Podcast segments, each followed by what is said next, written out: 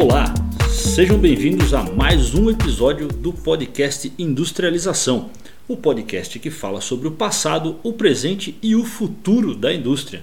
Eu sou Abílio Passos e nesse episódio vamos continuar falando de livros para amantes da indústria.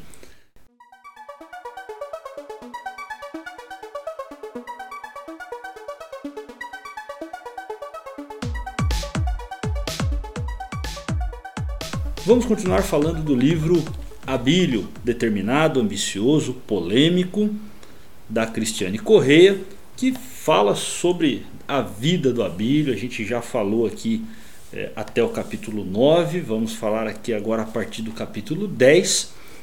Ainda nesse modelo de revisão, olhando o livro a fundo, comentando muitos pontos do livro, isso gera muitos episódios aí para cada livro que a gente revisa. E a gente quer saber de vocês, se vocês estão gostando desse modelo ou se vocês querem algo mais resumido, com os pontos principais do livro, com os pontos mais fortes do livro, ou se querem que a gente continue dissecando esses livros maravilhosos aqui para vocês, o que gera mais episódios para um livro, dá mais trabalho, mas a gente gosta muito de fazer. Bom, vamos ao episódio. E no último episódio a gente terminou falando ali da parte que o Abílio começou a reestruturação da empresa, o corte, concentre, simplifique, depois que ele fez uma, uma parte da cisão ali com os irmãos. O capítulo 10, que é intitulado Da Lavanderia para a França, começa contando um pouco sobre essa lavanderia da família Diniz. Essa lavada de roupa suja, que normalmente a gente diz que roupa suja se lava em casa, para que as pessoas não saibam dos perrengues que acontecem dentro de casa, mas no caso da família Diniz, isso ficou muito evidente, ficou é, muito, foi muito forte. Ah, a briga da família acabou ganhando os noticiários no final da década de 1980, início da década de 1990. É, ali então, 1991, o Alcides, que era o irmão que mais se opunha, estava fora já. E a Cristiane até comenta que abre aspas para Cristiane. O Abílio precisava agora se livrar de Arnaldo, Sônia, Vera e Lucília. Fecha aspas que eram os outros irmãos que ainda estavam na sociedade. E a oportunidade veio quando o Pão de Açúcar foi, vendeu a, o braço português, a unidade portuguesa, é, para os executivos lá da unidade. Vendeu por 320 milhões de dólares, trazendo aí mais um bom dinheiro para o Pão de Açúcar. Foi o suficiente para pagar dívidas, ficar numa situação confortável e fazer o acerto de família a divisão ali de mais um pedaço da empresa. Ah, ah, o Abílio ainda ficou com 20% da, da, da operação de Portugal.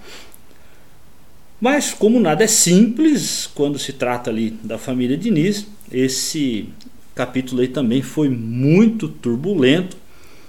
Teve processos na justiça, é, e aí teve um, um ponto bem complicado ali. É, eles pediram ajuda do Luiz Carlos Bresser Pereira para ajudar a, a, fazer essa mediação dos confrontos da família e essa lavanderia pública aí, como diz a Cristiane, ela teve o ápice ali em 1993, quando a dona Floripes, que é a mãe do Abílio, foi na justiça contra o filho e o marido porque ela não achava justo que o Abílio ficasse com o controle acionário da empresa. E aí ela e o marido se tornassem minoritários os demais filhos é, fossem, né, na opinião dela, fossem prejudicados aí na distribuição de herança. Em fevereiro daquele ano, o, eles convenceram então a Sônia, a Vera e a Lucília a fazer um acordo com os advogados da Dona Florips e aí entraram com uma notificação aí né, é, contra eles. foi um embrólio grande, briga entre irmãos, briga de marido e mulher, briga da mãe com os filhos. E o, o, o seu Santos era conhecido aí como um homem educado e cordial, perdeu o controle da situação. Bom, depois de muitas brigas, a Cristiane até faz um paralelo aqui com brigas de outras famílias. A família dona da, da fabricante de autopeças COFAP, do, do fundador com os filhos, a família Ometo é, da, do grupo Cozan também é, briga ali de família que acabou dividindo a empresa. E no caso dos Diniz, o pão de açúcar foi preservado, mas o, os laços familiares ficaram esfacelados ali e o relacionamento até hoje entre os irmãos é distante. O Alcides, isso é um fato bastante triste, ele só voltou a falar com o Abílio quando ele estava já em fase terminal, é, quando ele faleceu de um câncer. Então, quando ele estava próximo da morte, ele, ele voltou a falar com o irmão. Isso foi, né, de fato, um, um, um fato triste. É, e eles, a, a, dona Floripes é, também abriu mão do controle da, da empresa, a Lucília permaneceu como acionista, o Arnaldo recebeu 70 milhões de dólares é, por aquilo que ele possuía e foi se dedicar a outros negócios.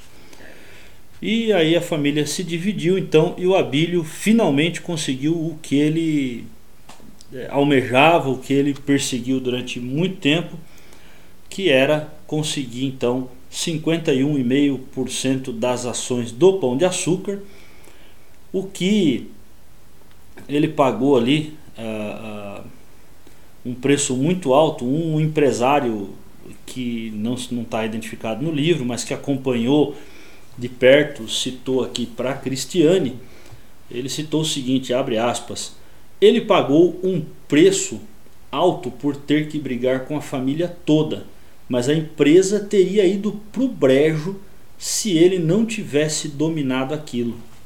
Então era um empresário que acompanhou bastante, bastante de perto a situação e, e viu essa, esse dilema. Então o Abílio com certeza viveu dias terríveis ali, é, porque a gente viu nos capítulos anteriores que ele teve que tomar as rédeas da situação, porque quando ele se afastou e os irmãos estavam administrando, é, a empresa não estava indo bem. As coisas começaram a, a ir muito mal o, o, o grupo estava perdendo o controle, estava criando dívidas, estava perdendo rentabilidade. É, fizeram o prédio grande lá que a gente falou nos episódios anteriores. É, então a gestão não estava boa, os custos estavam altíssimos, os privilégios é, criados na empresa não eram sustentáveis e o Abílio teve que fazer todo esse processo. Então aqui esse empresário cita que era uma coisa ou outra. Então é, depois ela discorre um pouco sobre os anos seguintes. Ela fala aqui que os anos de Pindaíba tinham exigi, extinguido o, os investimentos na rede e as lojas estavam envelhecidas, feias. E ela conta um pouco do processo de, de revitalização do, do pão de açúcar. Ah, tem um ponto aqui que o Abílio, ela conta que o Abílio ficou chocado quando viu né, a, a situação das lojas, eh, quando ele retomou a frente completamente, ele passou parte da tarefa para um, um, um diretor da companhia que era o George Washington Mauro. Ele tinha entrado na companhia pouco tempo como diretor da bandeira Pão de Açúcar e também do Extra e Eletro. E, e eles, ele com mais dois executivos passaram, eles eram experientes em varejo, principalmente o Washington, havia trabalhado no Carrefour na, rede Sendas. E E ele ficou chocado. Ele disse o seguinte: as lojas eram podres e as perdas eram imensas. E aí ele começou um trabalho, ele aqui cita um ponto muito interessante que ele foi para uma loja da, do, do bairro da, da Consolação. E quando ele viu a situação ele convocou os, os funcionários, ele falou que sentou na, na sarjeta, né? em algumas, alguns lugares a gente chama de meio fio, uh, ou a guia da calçada, e ele viu que a coisa estava muito feia. Ele até achou que tinha. Uh, ele cita aqui, né, abre aspas para ele. Comecei a achar que tinha amarrado o meu burro no lugar errado. Fecha aspas. Então a coisa estava muito feia. Ele, naquela loja, ele mandou todo mundo embora, uh, do gerente ao dono da, da chave da porta. Né? Mandou todo mundo embora. Era um horror, a loja não tinha menor condição, produtos que não tinha menor condição de estarem à venda. É, é, ele fechou a loja na mesma hora, chamou a turma, demitiu, aí chamou a turma que foi com ele, tirou paletó, gravata, arregaçou manga e começou ele e os outros executivos a limpar a loja e três dias depois eles reabriram a loja. Então foi um ato ali de, é, de arregaçar a manga, mão na massa, e aí ele entendeu que ele não ia conseguir fazer tudo aquilo sozinho, ele convocou uma equipe, mas ele é, durante algum tempo participou mão na massa dos multirões de limpeza, pintura de lojas, e foi deixando claro como ele queria que fosse o novo modelo. Quem entendeu o recado se adequou, mas outros é, tentavam manter o mesmo esquema e aí ele teve que ir demitindo. Uh, um exemplo que ele fala quando a, a, empresa não tinha controle, isso aqui é muito interessante. Né? A empresa não tinha controle, os líderes da empresa não estavam controlando, não estavam dando exemplo, não estavam participando ativamente do dia a dia da empresa. E ele falou que, ele conta aqui, abre aspas para ele, tinha gente que aparecia para trabalhar às nove e meia, fecha aspas, para o Washington. Então ele eliminou esses, esses funcionários que não se adequaram à nova, ao novo modelo de chegar no horário, pelo menos, e trabalhar duro para fazer a empresa dar certo. Ele ainda cita que o varejo é trabalho duro, tem que chegar cedo. E tem mesmo, né?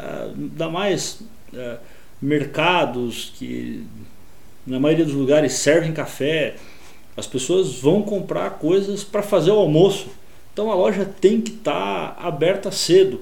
Muitas lojas têm que abrir antes das 7, 6 horas da manhã para receber pessoas que vão para tomar café, vão para comprar coisas para levar para a empresa. Então precisa estar tá aberta, a loja precisa estar tá funcionando. O, as lojas elas tinham um problema, inclusive, de deixar itens com validade vencida na gôndola e aí é, deixava ali para desovar estoque e às vezes por pura falta de controle. Então gerentes agiam de má fé e com alguma frequência a, a DECOM, que era a Delegacia do Consumidor, acabava prendendo um gerente de loja por causa disso, por causa de produto vencido na gôndola. E aí o Pão de Açúcar tinha que mandar um advogado, pagar fiança, era uma loucura. Isso é, é, é perda de imagem, de dinheiro. E aí ele convocou os 180 gerentes de loja para uma reunião num teatro, no, no, no, na época no extinto Teatro Zácaro, e ele falou que, explicou o que aconteceu e falou que a partir daquele dia, a loja que tivesse produto vencido, o gerente estaria por sua conta e risco. A empresa não pagaria mais a fiança e nem despacharia um advogado para tirar o, o gerente infrator da cadeia. E ele cita, abre aspas, para o Washington. Sabe o que aconteceu? O problema acabou, fecha aspas para o Washington. É o skin in the game, né? é a, pele em jogo. No momento que os gerentes passariam a não ter o benefício de desovar o estoque e ter a penalidade de da contravenção contra si próprio, a loja, a empresa não ia mais pagar pela penalidade, eles deixaram de praticar aquilo que não deveria. Infelizmente, isso acontece nas empresas. As pessoas querem fazer um processo é, que não seja correto para bater a meta, mas depois a empresa que acaba arcando com o, o prejuízo. Né? E é muito difícil realmente fazer com que o funcionário arque com prejuízo, tem leis que protegem, por isso a empresa precisa ter dispositivos aí de controle. Hoje ainda é bem mais complicado isso nas empresas com relação inclusive a estoque aí de produto vencido. O, ele cita que o Pão de Açúcar estava operando mal, estava com a estrutura é, inchada, tinha que subir o preço de algumas coisas, mas isso ia impactar a imagem. Então foi um trabalho ali de criar promoções, ofertas, e aí eles começaram a olhar para outras redes, uh, passaram pelo Plano Real, 94, e eles viram que com o Plano Real, uh, uh, muitas empresas começaram a trazer importados e eles pensaram nisso também uh, e começaram a trazer alguns produtos importados. E uma coisa que o, eles fizeram, uh, o Abílio passou a protagonizar um comercial naquele ano, é, criticando algumas coisas dos preços abusivos. E, e um executivo da própria companhia não era uma ideia original. Eles a, Ana Maria e o, um outro funcionário, é, eles viram, é, tiveram a ideia de colocar também o Washington em, em, em comerciais, inspirados no Lee Iacocca, o ex-presidente da Chrysler, que também tinha feito propagandas e tinha sido bem sucedido. E até deu certo. E a Cristiane até cita né, que iniciativas que Uh, copiar iniciativas é uma coisa que sempre deu certo é, e sempre fez parte do repertório do Abílio Diniz. É, desde que ele começou na carreira, né, até o capítulo anterior, era é, copiar, né? ele fala das cópias. E aí ela discorre um pouquinho mais da lavanderia, das brigas da família do dos debates ali é, que o Abílio teve com consultores, ele contratou um consultor é, para fazer um trabalho de benchmarking. Uh, ele conseguiu fazer um benchmarking uh, no Walmart. Uh, um, um, um professor e consultor canadense, era um consultor de varejo. Ele era autor de alguns livros. O Abílio contratou esse cara para fazer uma consultoria. Olha aí a importância da consultoria. Já é, já não é a primeira vez nesse livro que a gente vê a importância da consultoria nas reestruturações. Muitas vezes a gente pensa, e agora eu vou puxar a sardinha para o meu lado aqui da consultoria. Muita gente pensa, muitas vezes, que um gestor ele vai numa empresa, ele assume uma empresa e ele faz uma reestruturação, muitas vezes esse gestor ele leva o nome sozinho. Aqui a gente já viu em vários momentos o Abílio contando com muitas pessoas. No livro do Falcone, a gente vê também o, o, Falcone é o consultor, como ele ajudou as empresas. E, e a gente fica com a ideia do executivo, porque geralmente o executivo é o que aparece na revista, é o que aparece no jornal, é o que aparece, é o que dá a cara a tapa muitas vezes, é o cara que põe o nome, é o cara que arrisca o dinheiro ali. Então realmente o risco é dele.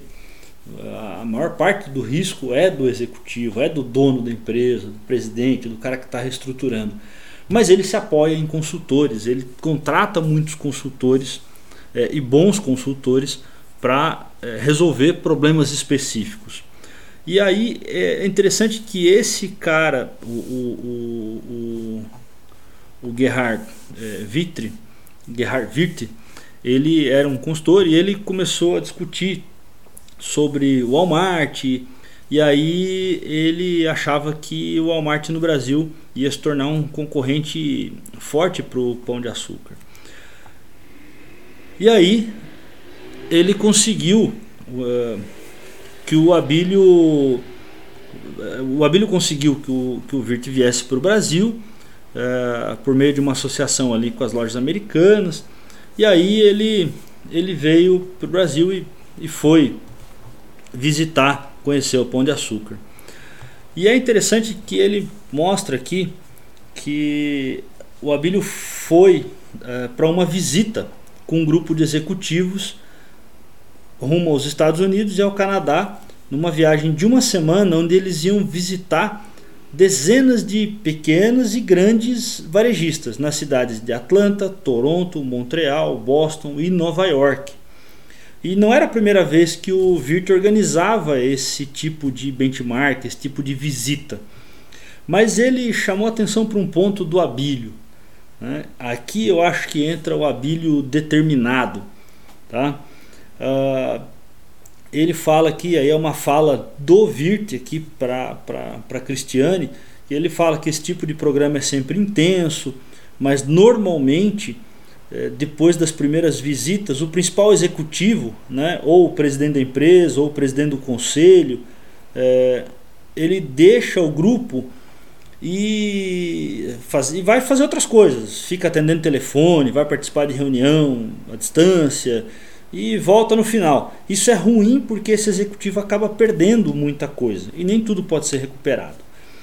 E ao contrário da esmagadora maioria dos executivos, dos altos executivos que ele tinha conhecido até aquele momento, ele falou que o Abílio participou de tudo, de todo o processo com bastante atenção.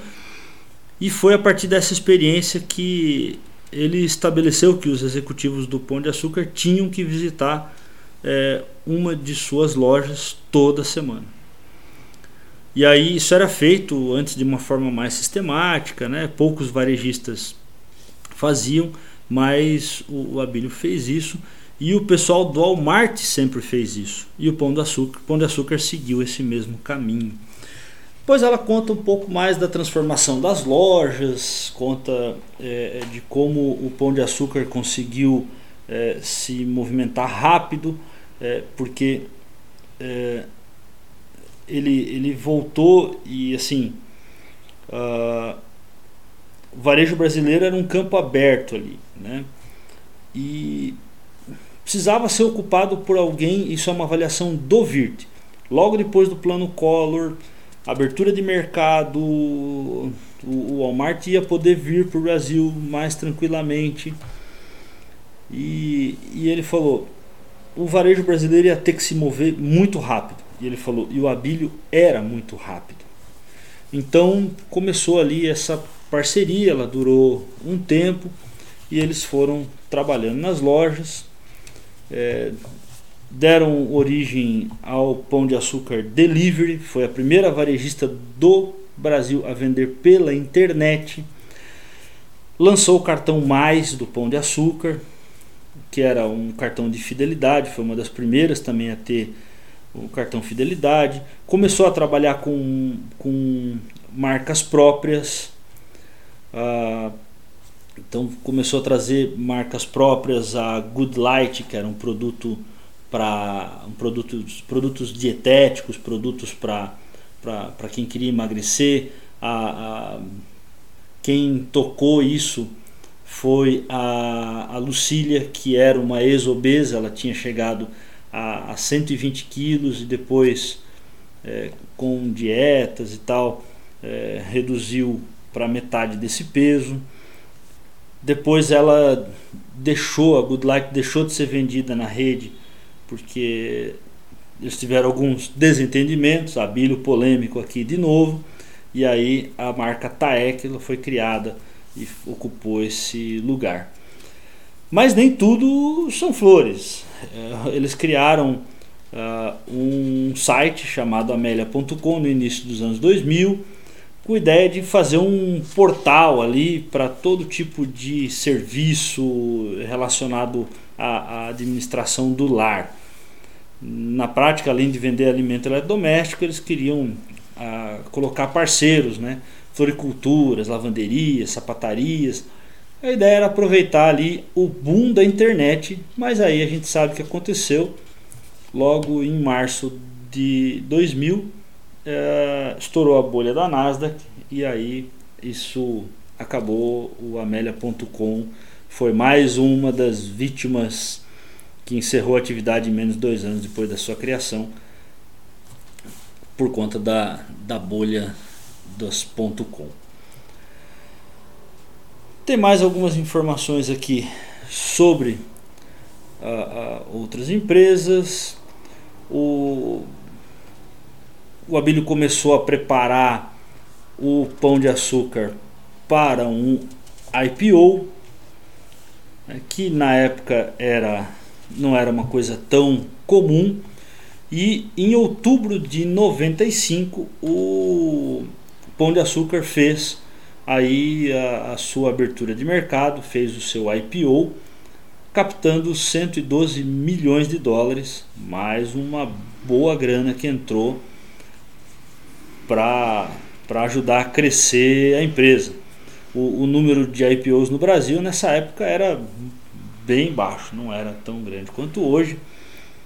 É, não foi um trabalho fácil, mas eles conseguiram e dois anos depois eles fizeram uma abertura na Bolsa de Nova York e levantou mais 170 milhões de dólares.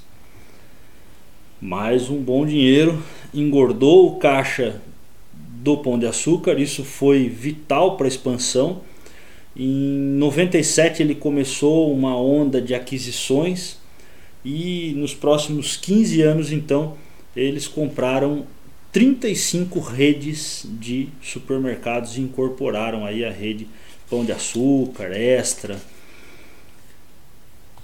e no final, é, aqui ela conta um pouquinho que o Abílio ele procurava redes familiares que tivessem com dificuldades e sugeria que o dono vendesse é, é, a parte do comércio e mantivesse os imóveis. Isso era muito bom para essas redes, porque a família muitas vezes tinha uma rede pequena, já não estava indo muito bem, porque tinha dificuldade de administrar, ele tinha criado um bom modelo os donos é, dos imóveis é, receberiam ainda 1,5% da receita da loja a título de aluguel.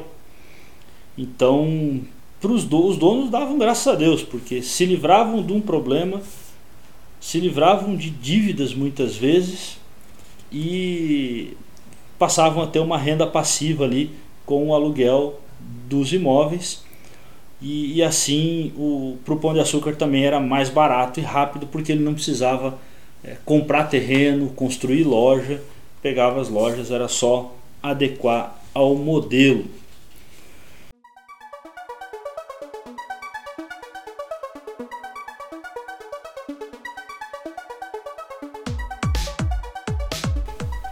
E aí a lógica do Abílio foi né, olhar esse esse crescimento aí. Então, uh, uh, só que o crescimento também começou a elevar o nível de endividamento do Pão de Açúcar de novo.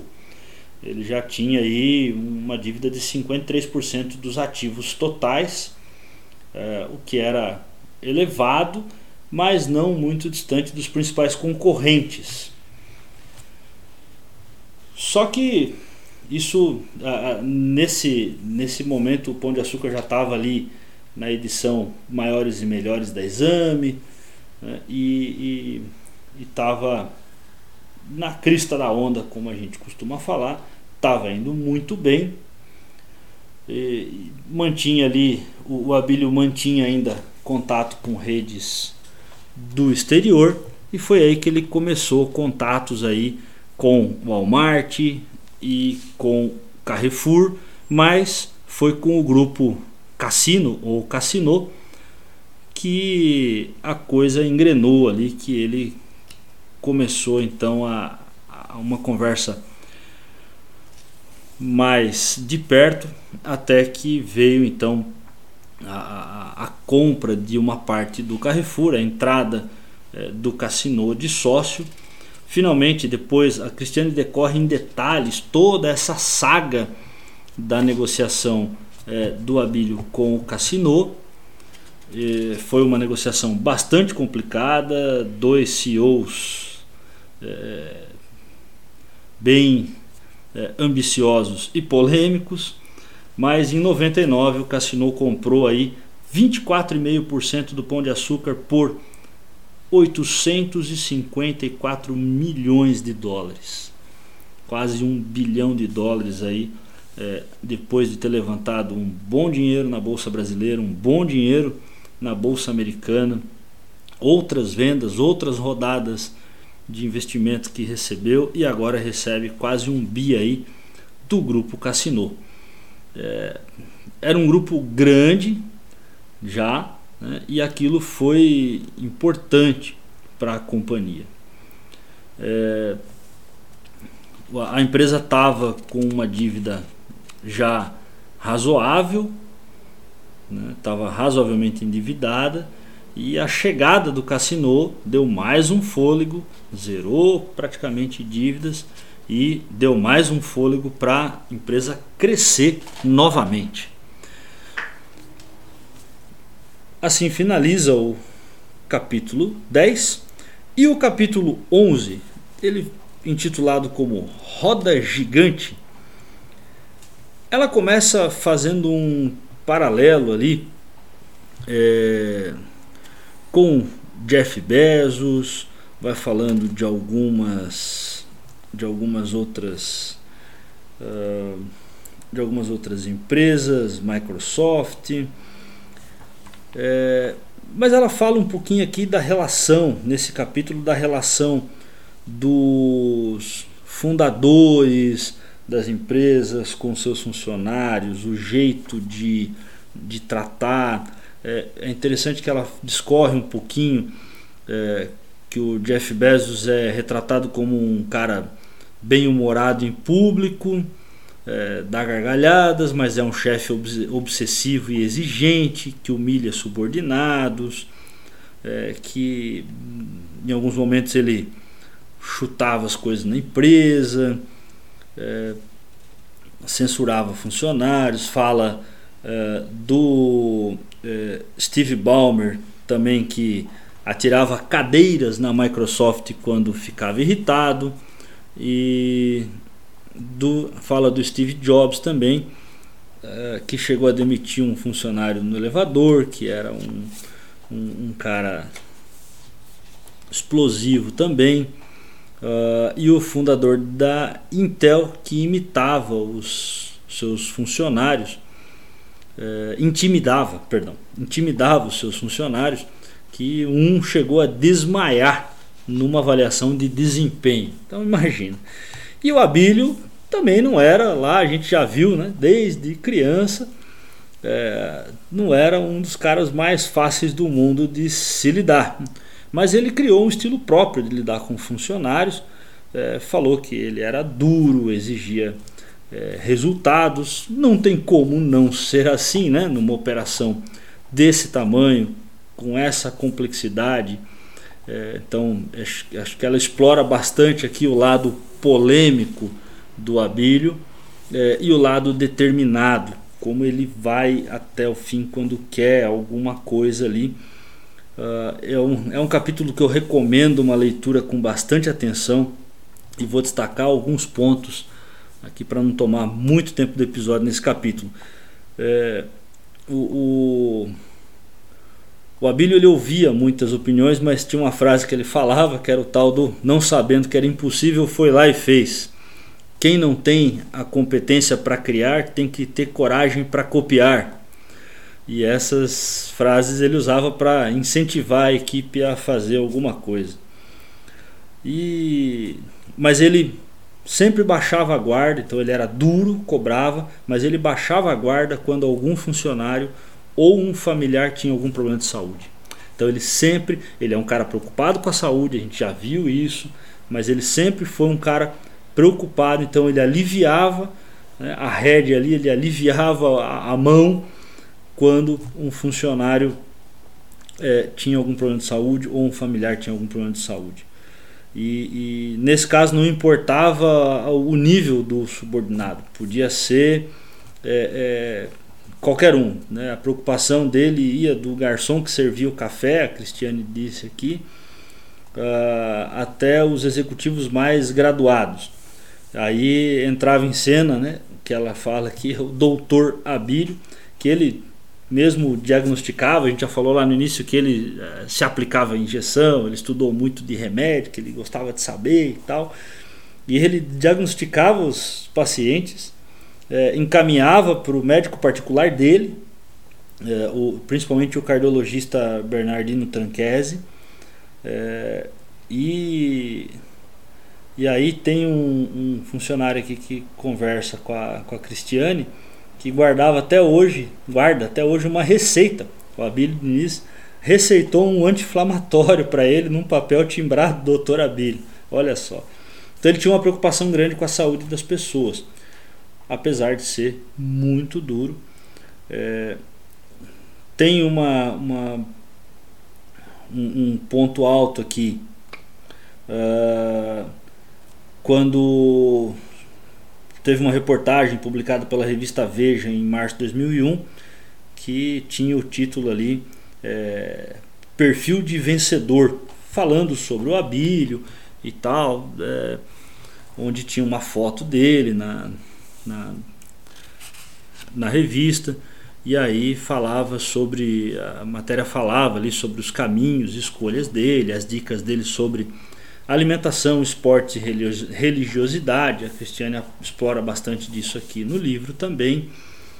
É, e, e, e, como ele era adorado ali pelas pessoas. Tem um fato engraçado, né, que uma, uma mulher no Nordeste, quando ele foi na inauguração de uma loja, uma, uma senhora é, é idosa, ela se aproximou do Abílio e perguntou se ele podia tocar é, a cabeça da netinha dela. Né? E ele perguntou por quê. Ela respondeu que era porque é, tudo que ele tocava virava ouro. E, e, ele só sorriu e colocou a mão na cabeça da garotinha. Então, como, como ele era ali visto pelo público, mas ela cita também que assim como o Jeff Bezos, é, o Abílio às vezes era bem grosseiro. E quando ele era contrariado, ele chegou a, a soltar a frase ali como, abre aspas, pro Abílio. É, alguém tem alguma coisa mais inteligente para falar? Ou alguém tem alguma coisa inteligente para falar? Na próxima reunião, é, venha sem capacete, porque você não está conseguindo me ouvir. Ou você está falando besteira, vá checar esse número. então ele falava isso às vezes nas plenárias, onde ele reunia muita gente para fazer as reuniões. E era comum ali o pessoal ficar revisando muitas vezes alguns papéis é, para poder responder as coisas corretamente. Ele sempre estava com muitos relatórios e ele tinha uma memória muito boa é, para até contrariar muitas coisas que o pessoal é, citava ali nas reuniões. É, e ela fala, o título do capítulo é Roda Gigante, porque ela fala de como ele se aproximava de funcionários, de, de executivos ou outros funcionários, levava até para os passeios de, de família, aproximava as famílias durante algum período e de repente ele, quando tinha algum é, é, algum problema no trabalho com aquele funcionário, ele acabava se afastando. Né? Então isso é, é, um ponto que, por isso que chama Roda Gigante, ela cita alguns casos aqui no capítulo, vale a pena dar uma lida, alguns casos interessantes que é, detalham bastante o comportamento ali social do Abílio é, entre empresário e vida social e como ele é, de fato misturava as coisas. Ele não tinha muita essa separação entre né, vida social e trabalho, a, a vida parecia só trabalho o tempo todo, durante muito, muito, muito tempo, com bastante gente ao longo da carreira no Pão de Açúcar. Ele sempre, ela cita que ele sempre foi absoluto ali no, no conselho de administração, sempre foi o cara que dava a palavra final. E ele e o Pão de Açúcar, isso é interessante porque é, é, é um ponto muito explorado nos próximos capítulos que o Abílio e o Pão de Açúcar eram como criador e criatura, cita a Cristiane Corrêa. Eram indissociáveis. Né? Então não tinha como separar. Né? Ele, ele era o Pão de Açúcar, o Pão de Açúcar era ele. Uh, e os troféus que ele tinha ganho como, como atleta ali nas competições ficavam expostos é, junto com os prêmios recebidos pelo Pão de Açúcar. Então isso é muito interessante. É, ele era devoto, uh, sempre foi devoto, católico devoto e, e aí é, tinha, espalhava imagens da Nossa Senhora de Fátima em todas as lojas. Então a, a loja tinha a cara dele e ele era o pão de açúcar. E, então não tinha uma linha, mesmo que é, a loja tinha sócios, já era uma empresa de capital aberto, já era uma empresa na Bolsa do Brasil, Nova York, tinha um sócio francês, mas é, é, ele ainda era o presidente, ele ainda era o dono, ele ainda era quem dava a palavra final. Isso era muito interessante. E faltava uma, uma linha que demarcasse onde terminava o abílio, onde começava o pão de açúcar, e isso ia trazer muita dor de cabeça para ele no futuro, cita Cristiane Corrêa no final do capítulo Roda Gigante. Depois tem muitas fotos muito legais aqui no livro do Abílio com os filhos, do Abílio é, inaugurando lojas, ainda bem jovem, é, ele inaugurando a loja Pão de Açúcar Jumbo em 1971. Então, olha quanto tempo ele já está com grandes lojas, grandes empresas. Abílio em mesas de reunião é, do governo em Brasília imagens dele nadando, competições, Abílio saindo é, dentro do, car do cativeiro lá do cárcere no sequestro, ele sendo resgatado no sequestro, alguns recortes de jornais, ele em lojas, é, os filhos dele nas suas é, profissões. Então é um tem algumas páginas aqui umas 10 páginas, se eu não estou enganado, é, do, de fotos aí do Abílio e família, uh, que são muito legais, valem a pena, vale a pena ver essas fotos. Tem a foto dos troféus, os troféus dele com os do pão de açúcar, todos juntos. E a gente vai para o capítulo 12, que é o capítulo quem pode suceder a Bílio? Esse capítulo é um capítulo que vale uma leitura assim lenta, né? não é um capítulo para leitura dinâmica, é um capítulo que vale uma leitura lenta, um capítulo que tem uh, muito do Abílio é, é, pai, do Abílio avô, é, dele, de alguns pontos da carreira e durante muito tempo ele não queria falar em, uh, em sucessão. Então a Cristiane até começa o capítulo falando, né, poucos processos têm tanto potencial explosivo numa empresa quanto a sucessão do seu comandante. Isso é verdade. É, empresas, a gente vê isso, né? Tem empresas que mudam completamente o rumo, que ações caem, despencam na bolsa quando o, o, comandante é, anuncia afastamento, anuncia sucessão, dependendo de como é essa sucessão, ações podem subir, podem cair, é, empresas que quebram quando o comandante é, morre, né? empresas que quebraram quando o comandante morreu, quando o comandante fez a sucessão, empresas que quebraram. Então é, é muito complicado fazer uma sucessão de uma empresa, ainda mais uma empresa que tinha essa simbiose aí com o seu comandante, como era Pão de Açúcar e Abílio Diniz. E durante algum tempo ele não queria falar sobre o assunto. Ele até é, fazia uma, uma. citava ali que na época, da, quando a Cristiane escreveu o livro, ele falava da empresa de investimentos, a Berkshire Hathaway, do Warren Buffett, que tem o Warren Buffett na, na época do livro aqui com 84 anos e o Charlie, que é o, o, o braço direito do Warren Buffett, na época com 90 anos. Os dois ainda estão vivos, ainda fazem a reunião anual da Berkshire Hathaway, que uh, geralmente acontece num ginásio de esportes lá em Omaha, lá no Nebraska, onde é a sede da Berkshire. É, e uma vez perguntado sobre é, é, que o, que o perguntaram para o Buffett sobre a sucessão, quem que ia substituir, ele né, foi evasivo e brincou. Por que, que ninguém pergunta quem vai substituir o Charlie? Né? se o Charlie é seis anos ainda mais velho que ele. Né? Então, é, realmente essa preocupação existe em várias e várias empresas e não é diferente no Pão de Açúcar. Aqui o capítulo fala um pouco de cada filho, fala do Pedro Paulo que foi correr de, de Fórmula 1, é, depois ele acabou abandonando a Fórmula 1, não era bem.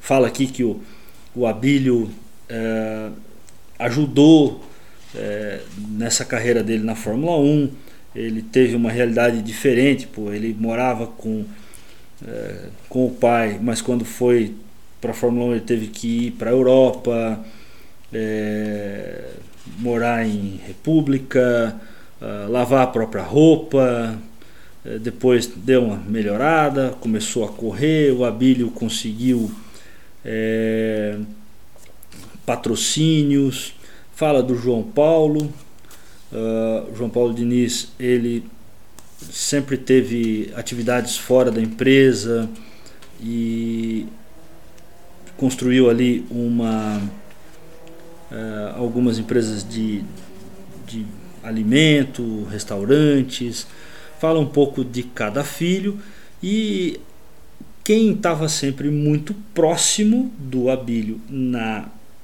na gestão era Ana Maria. Né? Ana Maria uh, era a primogênita ali, a filha mais velha do Abílio, ela que estava mais próxima dele e, e foi durante muito tempo ali até cotada para essa sucessão. Né? Ela trabalhou muitos anos como, como na gestão do Pão de Açúcar é, mas aos poucos as diferenças entre ele e a filha foram se acentuando né, e eles geraram até uma competição em alguns momentos ali que ela queria provar que poderia sair da sombra do pai. Ela sempre acompanhou ele durante muito tempo e ela queria assumir mais responsabilidades e deixar claro que é, que ela era insubstituíveis ali, né? Uh, uh, aliás, ele queria deixar claro que ele era insubstituível. Então era meio complicado ali a situação dela. A, a Cristiane detalha bastante aqui, mas é, é claro que né, numa dinâmica dessa alguém vai sair perdendo. Tá? Então, fala um pouquinho da carreira da, da Ana Maria aqui, mas ela teve um, um, um ela teve uma uma consultoria também, ela teve uma conversa com o pai depois para entender que não seria a sucessora. Aqui conta como ela era, é, como ela ela encarou isso. Uh, né, ela até ficou triste e tal, mas depois conseguiu lidar com isso melhor. É, ela acabou se matriculando depois numa escola de gestão, a OPM, a Honor President Management, uh, que é um dos cursos mais prestigiados ali de, de Harvard, seguindo a recomendação do, de um amigo que é o, o Jorge é, o Paulo Lema, um dos sócios lá da, da Ambev. E aí, durante essas três semanas de curso, ela conheceu um professor, o John Davis, especialista em empresas familiares. E aí ela acabou é, é, contratando ali, né? Uh, esse John Davis, ele foi contratado por famílias já no Brasil para fazer processos sucessórios, como a, a, RBS, que é o grupo da família Sirotsky lá, repetidora da Rede Globo, a Gerdau, uh, e aí ela achava que podia contratar ele também para ajudar nessa sucessão aí. Uh, ela consultou o pai sobre a possibilidade de contratar esse especialista e uh, ela falou, né? É, todas as famílias têm mesmo, os mesmos padrões, ele pode nos ajudar muito, você topa. E aí o, Abílio topou, é, desde que os outros filhos estivessem de acordo. Ela consultou o João Paulo e o Pedro Paulo e eles apoiaram então. Uh, a, a, outra irmã, Adriana, não se envolveu, ela não se envolvia na, nas coisas da empresa. E aí eles contrataram então o John Davis. Ele fez um trabalho de coach, fez um trabalho é, bem forte ali para tentar é, traçar essa sucessão. É, o Davis foi mais um que quando ele em 2002 ali uma pessoa da equipe do Davis veio pro pro Brasil para um primeiro encontro depois de um tempo eles se encontraram em Miami, tipo para fazer tipo um, um, um, workshop, né? Ficaram lá discutindo uh, as empresas, como o futuro das empresas, tal. E o, o, primeiro o professor entrevistou cada um individualmente, depois reuniu a família. E é interessante que o, o, o Davis ele conta aqui na entrevista para Cristiane Correia um fato muito curioso do Abílio ali, né? É, de novo, olha só, né? O Abílio determinado. Abre aspas para o Davis, pro Davis.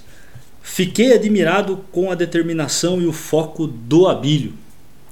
Determinação e o foco do Abílio. Ele me contou sobre o sequestro, as brigas com os irmãos, a má situação da empresa em 1990, a recuperação nos anos seguintes. Eram coisas dramáticas, mas ele falava sobre elas com calma, como se não como se tivesse esquecido, mas como se emocionalmente estivesse superado. Era uma pessoa séria, sabia que precisava ter conversas sinceras sobre o futuro da empresa. Aliás, a família toda estava interessada em ouvir o que os outros tinham para dizer e o que nem sempre aconteceu nessas situações, o que nem sempre acontece nessas situações. A Ana tinha me dito é, que a companhia estava caminhando para uma transição e precisava definir os papéis de cada um. Ela mesma se encontrava em um momento começava a pensar que talvez fosse bom ter outros interesses além do pão de açúcar, fecha aspas, porque ela já tinha visto que ela não ia ser a sucessora do pai. Com isso, eles começaram ali um programa de sucessão. Naquele tempo, o, o pão de açúcar já era a maior cadeia varejista é, do Brasil, é, empregava 58 mil pessoas, faturava 11 bilhões de reais por ano. Então, como que ia fazer essa sucessão? Depois de alguns estudos, tal, ela conta que o Abílio, é, o Abílio tinha sugerido, e é o que foi acabou, é o que acabou sendo confirmado depois. Ele sugeriu para todo o conselho para colocar o Augusto Cruz, que entrou na companhia em 94 e era o vice-presidente administrativo financeiro. Ele assumiu a empresa, mas é, depois de um tempo ele acabou saindo de novo da empresa.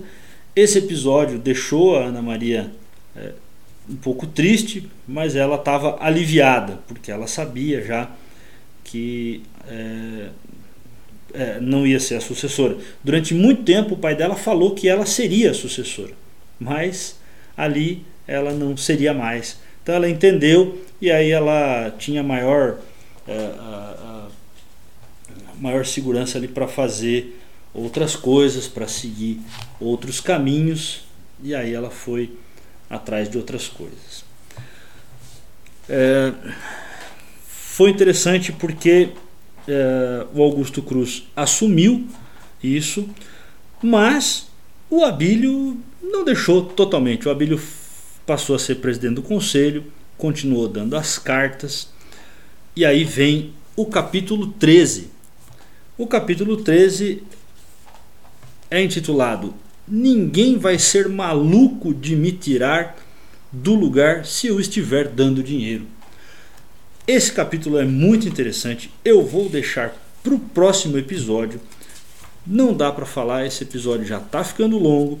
Não dá para falar desse capítulo tão rapidamente. É um capítulo também bastante denso. E depois ele segue é, com a troca das cadeiras. O capítulo 14 é uma cadeira quase elétrica, falando ainda é, é, dessa dança das cadeiras aí do grupo Carrefour. É, depois vai falar do Diniz e do Klein. Uma curta lua de mel. Esse capítulo também é fantástico. Então vamos deixar esses capítulos finais para um próximo episódio. Teremos aí o quinto episódio sobre o livro Abílio, determinado, ambicioso e polêmico. Para fechar esse capítulo do Quem Pode Suceder Abílio, é, realmente não foi fácil. Vou dar um spoiler: o Cruz saiu dali, entrou outro e foi uma foi uma dor de cabeça. Foi uma dor de cabeça que a gente vai ver no próximo episódio. O Cruz era muito diferente do Abílio. É, e o Abílio continuava mandando como presidente do conselho. É, não tem muitos detalhes aqui porque o Cruz saiu, mas acho que vocês vão me ajudar a entender no próximo episódio e vão comentar. Comentem com a gente se estão gostando desse formato. Tá? Esse formato com vários episódios para um livro, esse formato dissecando o livro, ou se vocês querem algo mais resumido, ou se vocês querem as duas coisas. Né? E no próximo episódio nós vamos terminar o livro da Bíblia. E já nos ajudem a pensar no próximo. Temos alguns livros candidatos aqui, mas a gente aceita sugestões de vocês. Vão lá no nosso blog, vão lá no nosso Instagram, Industrialização BR, vão lá no nosso Facebook, Industrialização BR, e comentem o episódio. Comentem, pode ser lá na, na, na foto da capa do episódio, pode comentar por lá, pode mandar direct e a gente vai ler, vai responder. E o livro do Abílio mesmo foi um livro pedido por ouvintes e está aqui para vocês. Beleza, pessoal? Obrigado por ter ficado com a gente até aqui e até o próximo Industrialização com livros para amantes da indústria. Você acabou de ouvir Industrialização, o podcast que fala sobre o passado, presente e futuro da indústria. Esperamos que você tenha gostado. Se você perdeu os episódios anteriores, te convidamos a ouvi-los. Para isso, digite Industrialização na busca do Spotify. Tem muito conteúdo bom para você aqui. O Industrialização é uma iniciativa independente com o objetivo de informar e formar opiniões. Este programa foi escrito e apresentado por Abílio Passos e Alexandre Amaro, direção e produção Abílio Passos e Alexandre Amaro, edição Alexandre Amaro. Esta é uma produção independente.